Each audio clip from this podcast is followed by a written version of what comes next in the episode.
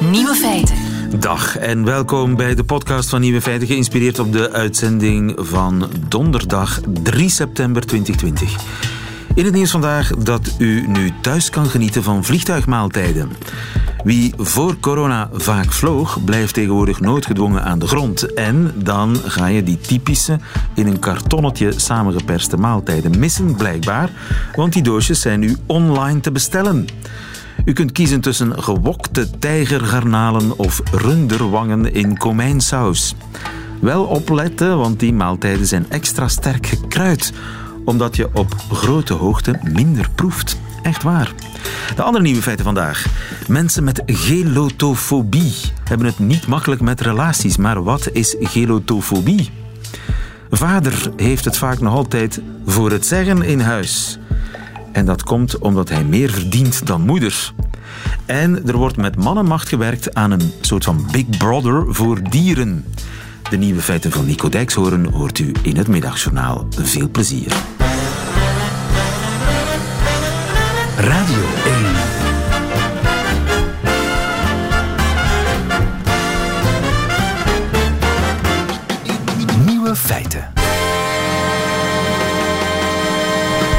Big Brother, maar dan voor dieren. Daar wordt met man en macht aan gewerkt, tot grote vreugde van Dirk Drouwlands. Goedemiddag, Dirk. Goedemiddag, lieven. Je bent bioloog. Eh, op het ruimtestation ISS staat sinds kort een drie meter hoge antenne.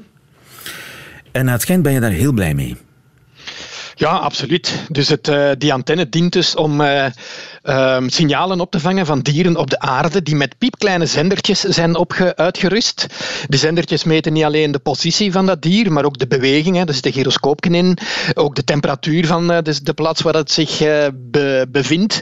En die sturen dat dan op gezette tijden door naar de satelliet, waardoor dat je dus die dieren perfect kunt volgen. Ja. En dat is een techniek die, die ik met grote vreugde mag zeggen dat ik die 40 jaar geleden ook gebruikt heb. Weliswaar op zeer bescheiden schaal, namelijk met een zender dat wij zelf in elkaar hadden geprutst.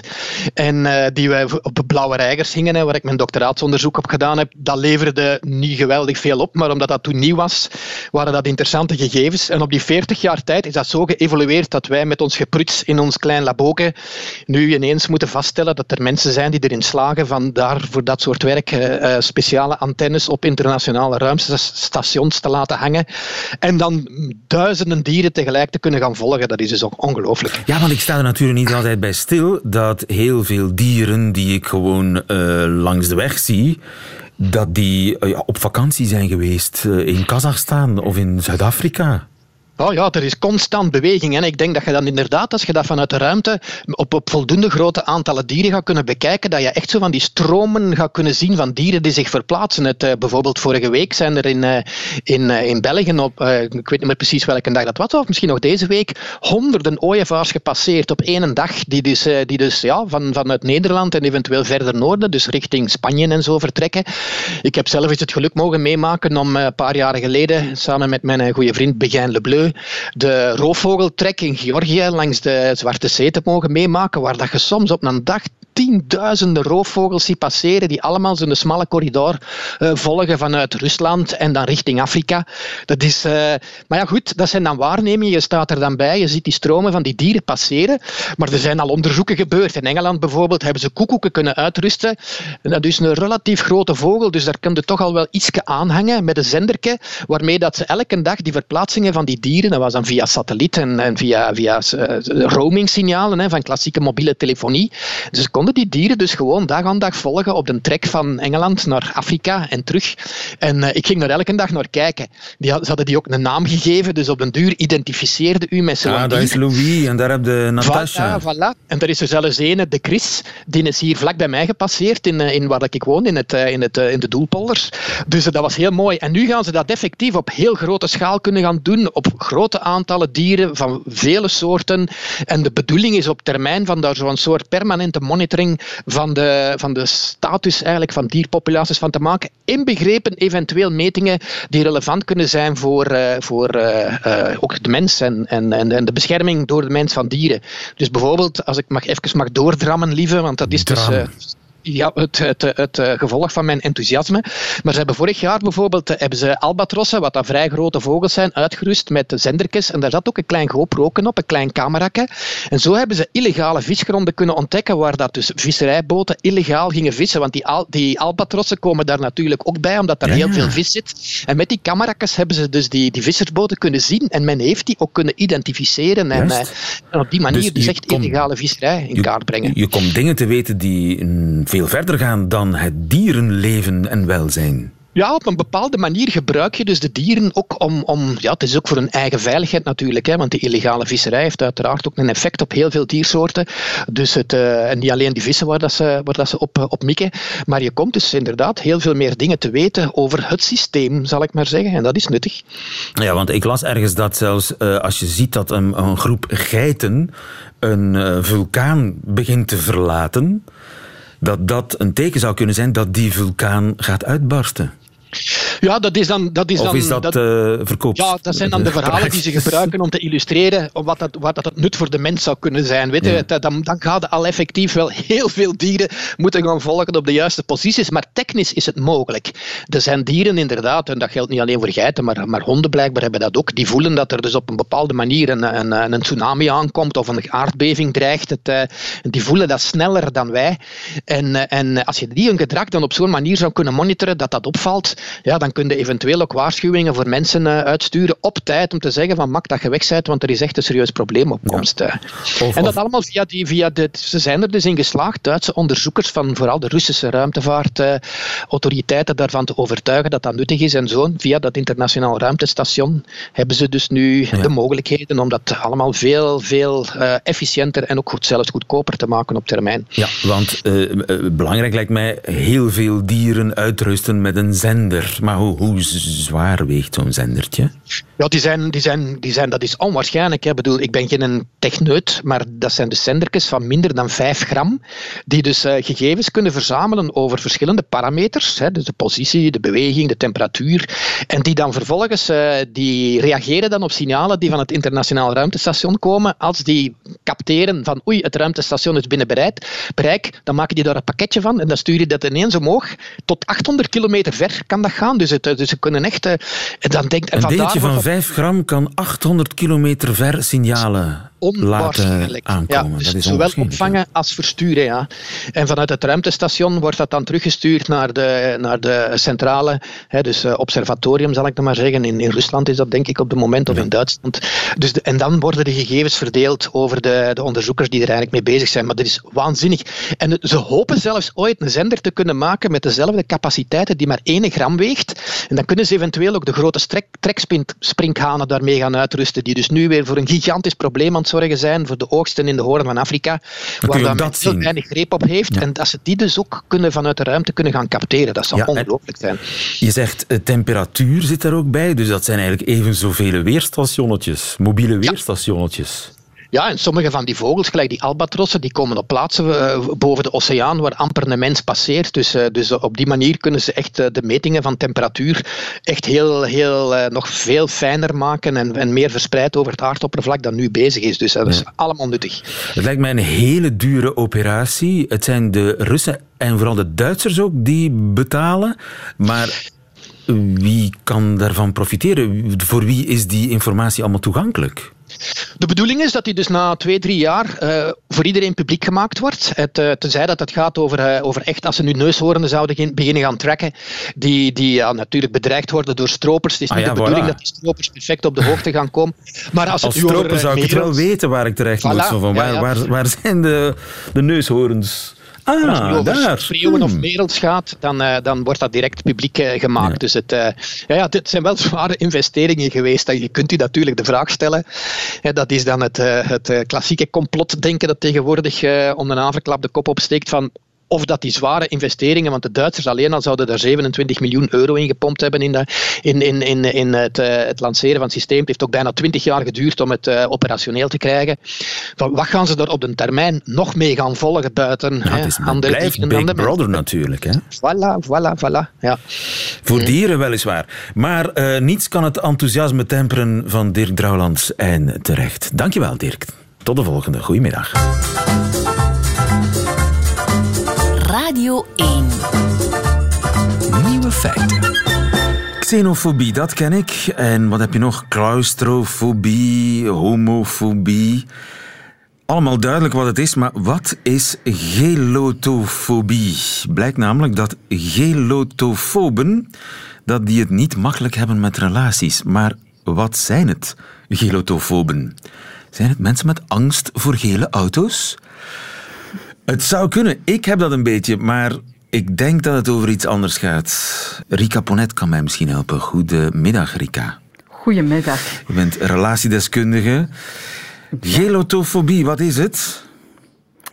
Het is de angst om uitgelachen te worden. Nu, ik ga heel eerlijk zijn, ik uh, moest het toch ook even opzoeken. Dus, uh, maar ik ken het gegeven natuurlijk. Het gaat erover dat mensen heel erg bezig zijn met Um, als er in hun omgeving gelachen wordt, zelfs als vreemden passeren en aan het lachen zijn, of zo nog maar aan het glimlachen zijn, dat men denkt dat het over, zich, over hen gaat. Dus dat ze denken van die zijn mij aan het uitlachen, um, die willen mij niet, die vinden mij vreemd. Um, en dat roept een soort van schaamtegevoel op, het gevoel ook afgewezen te worden, um, ja, wat, uh, wat voor hen uiteraard heel vervelend is. Ja, maar het is wel iets waar, waar heel veel mensen in zich kunnen herkennen. Hè? Als er gelachen wordt, dat je misschien wel denkt van, zijn ze nu met mij aan het lachen? Maar ja. echte gelotofoben denken dat elk gelach over hen gaat. Hen gaat, ja. Dus dat is een extreme preoccupatie, want dat is het eigenlijk. Hè. Men is heel angstig voor um, het gelach of het lachen van anderen. En men is daar ook heel veel mee bezig. Hè. Men focust daar ook heel hard op. Men is uh, de omgeving ook aan het scannen. Uh, is er iemand aan het lachen? En als dat dan zo is, dan betrekt men dat op zichzelf. Dus men is hypergevoelig, want daar gaat het uiteraard over, voor het oordeel van anderen. Hè. En uiteraard zit daaronder uh, ja, weinig zelfvertrouwen of heel laag zelfvertrouwen. En ook toch uh, weinig vertrouwen in de goede bedoelingen van anderen. Ja. Je kijkt dan op een heel negatieve manier naar jezelf, maar in wezen ook uh, naar anderen. En je bent heel gevoelig voor het oordeel van anderen. Ja, nu, collega's van jou hebben onderzoek gedaan naar het relationele leven van mensen met gelotofobie. Dat is nu eigenlijk ja. het nieuws. En wat blijkt? Dat dat zeer, zeer sterk gelinkt is met um, onveilige hechtingsstijlen. En uh, er is de laatste jaren zeker heel wat verschenen en heel wat te doen geweest rond um, hechtingsgedrag in relaties. Um, en uh, men heeft nu ontdekt, of men heeft dat eigenlijk verder onderzocht, want dat werd voorheen ook al onderzocht ja, in welke mate dat dat dus gelinkt is aan uh, onveilige hechting en wat de impact dan van die onveilige hechting in combinatie met ja. uh, die schaamte of die angst om uitgelachen te worden. En onveilige uh, hechting, dat heeft dan te maken met hoe je als kind gehecht bent geweest aan je ouders. Ja, de wijze um, ja, waarop je uh, in je kindertijd, maar ook uh, al je ervaringen op dat vlak in de loop van je leven, de wijze waarop je in je kindertijd graag bent gezien geweest, um, intimiteit hebt ervaren.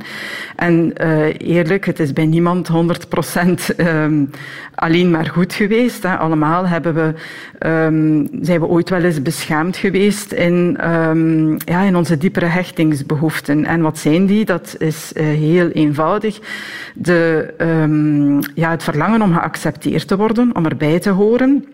En ook het gevoel goed genoeg te zijn. Dat zijn zo de twee um, ja, diepere hechtingsbehoeftes um, waarop onze ouders ons kunnen afwijzen. En dan kan dat bijvoorbeeld zijn, um, ja, je bent of je wordt maar bevestigd als je heel hard je best doet op school. En niet gewoon omwille van wie je bent, maar omwille van het feit dat je goed presteert. Ik denk dat ja, iedereen zo wel dat soort van ervaringen heeft. En in de jongvolwassenheid, we zijn opnieuw begonnen met school nu, um, zie je dat dat heel sterk samenhangt met acceptatie binnen de groep bijvoorbeeld. Als je vaak gepest wordt of het gevoel hebt er niet bij te horen, ja, dan doet dat iets met je zelfvertrouwen.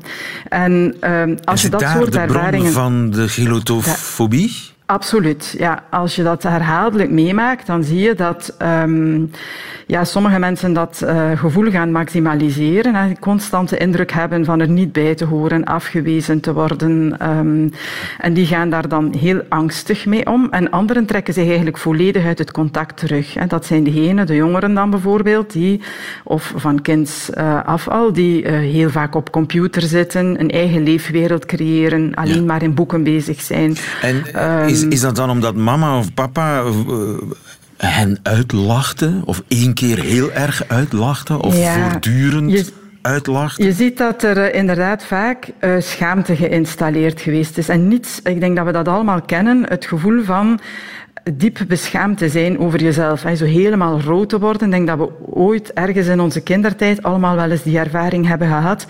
En dat is een zeer, um, ja, een zeer storende ervaring. Hè. Dat mensen uh, willen dat absoluut vermijden om, om dat te moeten doorstaan of dat te moeten ondergaan. En uiteraard in de ene gezinscontext uh, wordt dat veel vaker gedaan dan in de andere. Hè. Dat is het kind dat valt en direct voor dommerik wordt uitgemaakt. Of kluns, heb je dat nu niet gezien? En dat is altijd bij jou eh, dat het voorvalt. Dat soort, eh, waardoor zo'n kind ook de overtuiging krijgt, uh, ik ben een kluns. Hè. ik kan het nooit goed doen. Um, ja. En ehm, daarin dan het gevoel heeft altijd afgewezen te worden. Ja. Het is uiteraard niet altijd zo extreem. Hè. Het gaat vaak ook over ja, subtiele ondertonen van afwijzing, van niet te voldoen, niet geaccepteerd te worden. Ja. En, en, ook in combinatie met mens, een persoonlijkheid. Ja. Zo wordt een mens gelotofoob. Zijn dat lastige lieven? Gilotofoben? Absoluut, ja. Ofwel zijn ze veel te aanwezig, ofwel zijn ze veel te afwezig. Hè, want dat is het. Um, mensen gaan uiteindelijk op twee manieren om met uh, al die ervaringen rond um, afgewezen hechtingsbehoeftes. De ene groep uh, wordt daardoor net heel angstig en dan probeer je op allerlei manieren het contact met de andere gaande te houden als je in een relatie zit. Maar dat is vaak op een heel destructieve manier. Veel controleren, veel ja. bevestiging vragen, uh, het gedrag van jaloers. de ander altijd negatief duiden. Zeer jaloers. Ben je alweer over tijd? Waar heb je nu gezeten? Uh, als je aan het daten bent, um, ja, hij heeft nog niet gereageerd. Uh, hij heeft precies wel mijn LinkedIn-profiel bekeken, maar waarom kan hij dan ook geen berichtje sturen? Ik heb een berichtje gestuurd, ik heb nog geen reactie gekregen binnen het uur. Dan zal er wel iets zijn, hij zal mij niet interessant vinden. Dat soort van eindeloze gedachtegangen. Dat is aanwezigheid, absolute aanwezigheid, maar het is ook het omgekeerde. Hoe gaat dat dan? Ja. En sommigen trekken zich er dan effectief uit terug. En eigenlijk probeer je dan de schaamte uit de weg te gaan door um, ja, dat gevoel uh, weg te duwen. Hè, door uh, ervoor te zorgen dat je dat eigenlijk niet ervaart. Het is er wel, het komt binnen, maar je splitst het direct af. Um, en dat is wat we dan noemen een vermijdende hechtingsstijl. Dus die mensen gaan dan wel relaties aan, maar worden nooit echt intiem in relaties. Gaan daar niet um, met overgave, met vertrouwen uh, gaan instaan maar zijn zo heel vaak afwezig. En ja. dat zijn er die dan zich verliezen in werk, in sport, um, in uh, nooit thuis zijn. In one-night stands, heel veel casual seks ook. Ja, dat, en dat is geen oordeel, we stellen dat gewoon vast. Hè. Als je um, dat uh, op die manier in je kindertijd of in je jeugd hebt ondergaan, dat je dan op volwassen leeftijd veel meer moeite hebt, altijd door een poort van wantrouwen, want zo kan je het eigenlijk zien, in relaties stapt en ook in relaties zit. Ja. En kun jij daar wat aan doen, Rika? Uh, zeker. Ah, het is niet in steen gebeiteld. Um, het is, we kunnen um, mensen niet zomaar herprogrammeren. Hè. Uh, jeugdervaringen, kinderervaringen, bijvoorbeeld pestgedrag, dat is zeer ingrijpend en dat heeft op lange termijn veel impact op hoe mensen zich relationeel gedragen. Maar wat we zien is dat het altijd toch ook opnieuw weer gaat over met wie verbind ik mij. En met de ene partner ja, zal dat dan een stuk beter lopen dan met de andere. Hè? Want wat zien we? Dat ja, mensen met zo'n wat minder veilige hechtingsstijl... Precies, op zoek gaan naar zo'n zo ja, uitlacher. Dat, ja, dan heel vaak belanden bij Gek mensen dat, die hen... Ja, daar zit wel een logica onder hoor. Um, angstigen komen vaak bij vermijders terecht. En um, dat hangt samen met het feit wie angstig is, investeert heel veel in contacten. En die vermijders doen dat net niet. En wat zien die angstigen dan in die vermijders? Iemand die heel cool is, hè? iemand die heel ontspannen lijkt, terwijl het gewoon iemand is die uit zijn gevoel gaat. En die vermijders hoeven geen investeringen te doen voor de relatie, wat die angstigen dan overmatig doen. Dus die twee voelen zich vaak wel aangesproken door de andere, omdat die een stuk met zich meebrengen. Plus maar dat is de ellende die ze al kennen. Snap? Dat is de ellende die ze al kennen, dus dat ook. Ja, absoluut. Ja, ze En ergens hopen ze dat ook wel uh, op te lossen hè, via zo'n uh, een nieuw systeem. En wat is dan de clue? Ja, die relaties zijn vaak niet tegen de tijd bestand, uh, maar ehm, wij zien toch vaak dat eh, later in het leven mensen dan betere keuzes maken. Hè, alerter worden voor de wijze waarop de andere met hun behoeftes of met hun diepere hechtingsbehoeftes omgaat. En iemand die dan angstig is en bij iemand belandt die ja, veiliger gehecht is en daar wat mild en rustig mee omgaat, daarvan zien we dan dat die na verloop van tijd ook rustiger worden. En um, we noemen dat dan een vorm van veilig, verworven veilig gehecht. mensen dus kunnen elkaar genezen.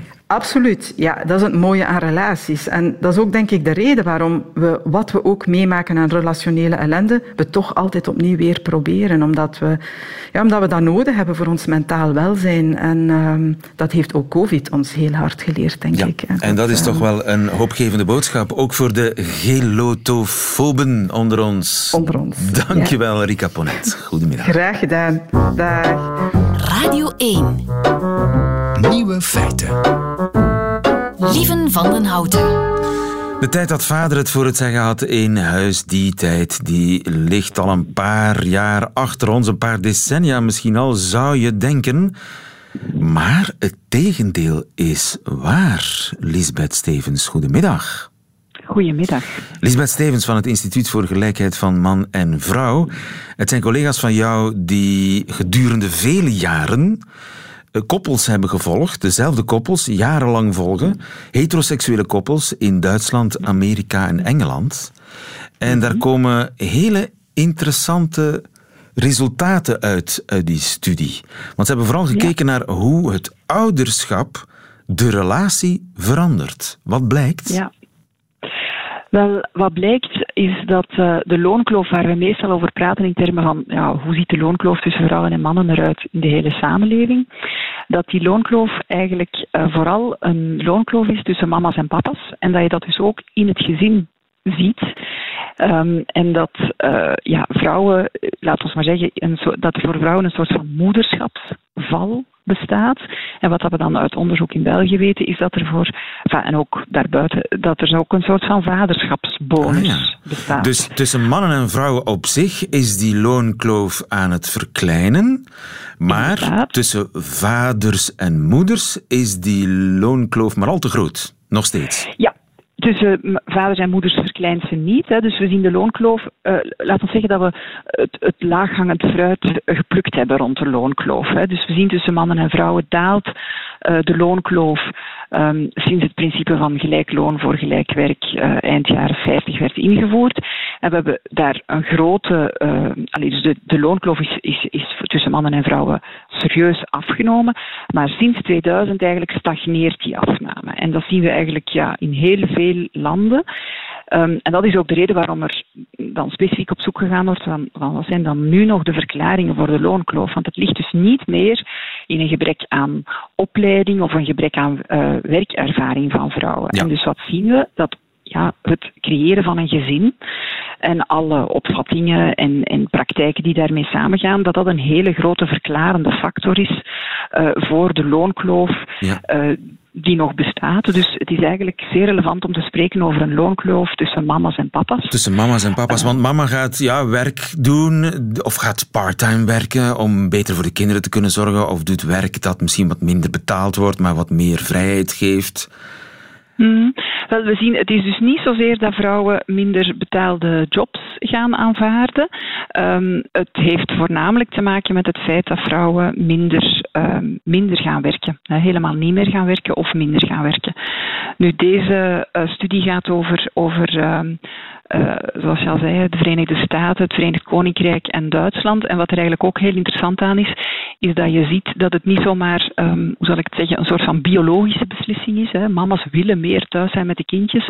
Want um, in die drie verschillende landen zijn er ook wel verschillen, zowel in de loonkloof die ontstaat als um, in het gezinsbeleid. En dus je kan eigenlijk heel duidelijk zien dat welk beleid een land voert, een effect heeft op. Je kunt uh, daarop ingrijpen. Als overheid kun je daarop ingrijpen. Absoluut, absoluut. Bijvoorbeeld in Duitsland um, is het zo dat mama's echt een hele serieuze uh, loonkloof ervaren. Hè. Dus waar ze, zij, als je kijkt naar het gezinsinkomen, want dat is wat deze studie doet, dan gaat in Duitsland um, na uh, de bevalling gaan vrouwen 28% achteruit in hun bijdrage in het gezinsinkomen. Ja. En um, wat zie je dan? Dat in Duitsland er eigenlijk nog altijd een vrij sterk, ik ga niet zeggen kostwinnersmodel is, maar wel een kostwinnersidee. Dus het idee is nog altijd, leeft nog altijd vrij sterk dat vaders moeten instaan voor het inkomen van het gezin. En dat gaat samen met een, een relatief lang moederschapsverlof. Wij hebben in België ook een lang moederschapsverlof. Maar vooral um, na het moederschapsverlof kan er nog eens drie jaar ouderschapsverlof opgenomen worden in Duitsland. En er zijn veel minder uh, dan bij ons bijvoorbeeld crèches. Wat betekent, ja, die baby moet wel verzorgd worden. Hè? En dus zowel mannen als vrouwen kunnen dat lange ouderschapsverlof opnemen, maar wie zien we dat in de praktijk vooral doen? Vrouwen. Dat is een onbetaald verlof. Hè? Ehm, dus dat, is, dat, dat maakt dat je verdienpotentieel, zeg maar, uh, ja, echt dramatisch. Ja. Uh, en in landen waar daar meer aandacht voor is, waar meer crèches zijn, waar meer vaderschapsverlof is, daar zie je die loonkloof tussen moeders en vaders verkleinen? Minder, ja. ja. En wat, wat, het is zo in het algemeen ook zo dat wie het meeste te verliezen heeft door um, minder te gaan werken, uh, het meest blijft werken. Dus je ziet bij hoogopgeleide vrouwen dat die, dat die meer ja. aan de slag blijven en meer op zoek gaan naar andere oplossingen. Soms heeft dat ook te maken met de financiële mogelijkheden die men dan heeft om andere oplossingen te vinden, ja. natuurlijk. Zij, en wat mij ook boeit is, geen... dat, ja. dus moeders gaan, speciaal, gaan spontaan uh, minder werken, gaan vaders spontaan meer werken? Ja, ik, ik, ga eventjes die spontaan wat in vraag stellen. Hè, want ik, ik, weet niet of het zo allemaal zo spontaan is. Ik denk dat het vaak ook dingen zijn die een beetje vanzelf groeien. Hè, um, maar waarbij het minder um, ja, een heel weloverwogen keuze is, zeg maar, maar waarbij dingen gewoon uh, gebeuren. Maar er is inderdaad ook zoiets als de vaderschapsbonus, en dat hebben we in België ook al uh, bestudeerd. Hè. Mannen gaan eigenlijk um, meer werken, vaak nadat er, Vaders, uh, ja. Vaders, Vader ja, inderdaad. Vaders gaan en dat is eigenlijk ja. om dat idee van ik ben hier de kostwinner, ik moet hier wel het geld binnenbrengen. Wel, ik denk dat die ideeën uh, nog, nog sterker leven dan we soms denken. Ja. Hè? Um, en dat is uh, eigenlijk niet meer, niet meer in overeenstemming uh, met, zoals ik daarnet al zei, de opleiding en, en de investering die mensen eigenlijk zelf doen en die en een samenleving heeft, heeft dat een impact op de relatie? Is het zo dat vader, omdat hij dan het geld binnenbrengt, of voor een groot deel het geld mm -hmm. binnenbrengt, dat hij de beslissingen neemt? Dat hij het voor het zeggen heeft? Wel, wat, dat is in die studie, halen de auteurs van die studie dat ook aan, dat het um, ja, wie het geld binnenbrengt, dat is een soort van. Wie betaalt bepaalt. Impliciete. Ja, een beetje dat.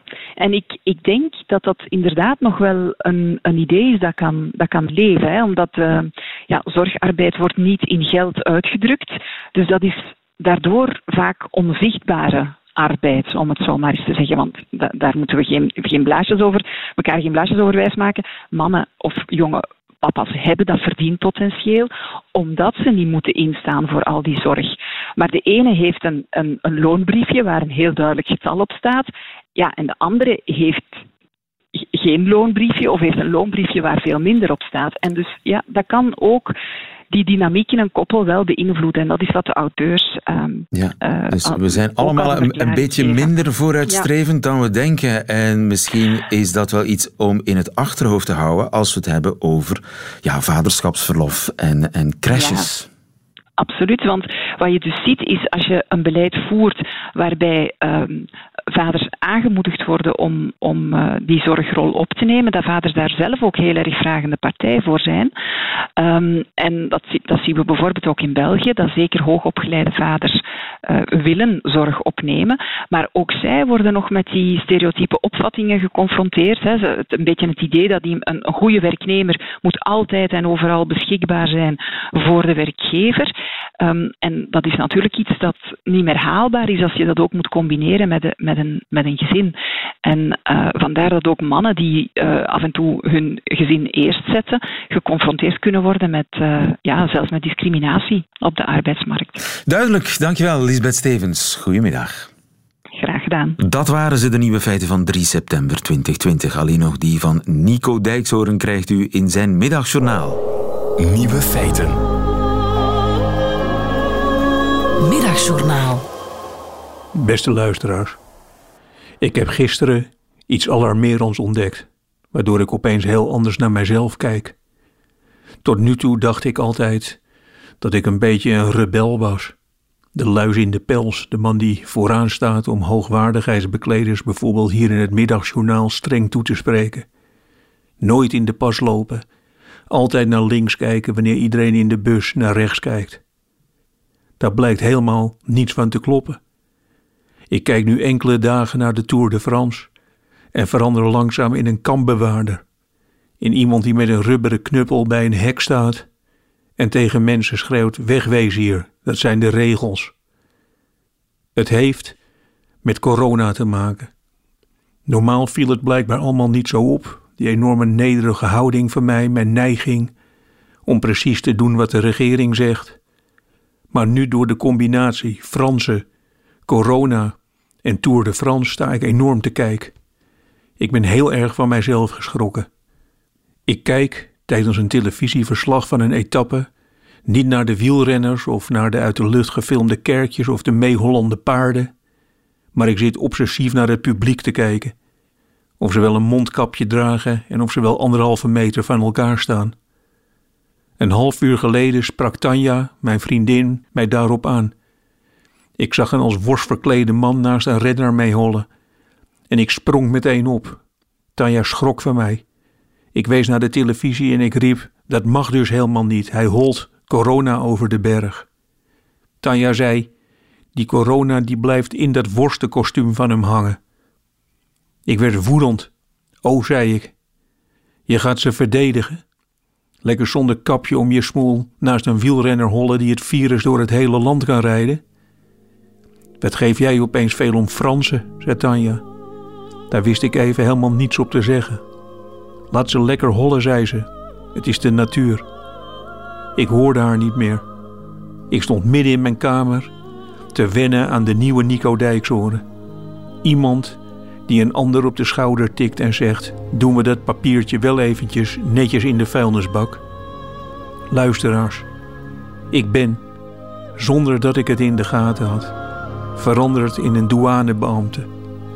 Doet u die koffer maar even open, meneer. Wat vreselijk.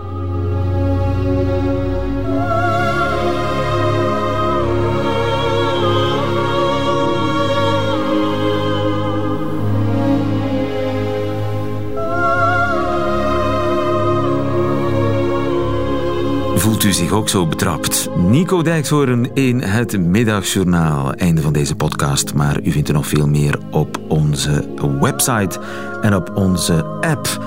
En als u de volledige uitzending wil horen, dat kan natuurlijk ook op beide kanalen. Tot een volgende keer.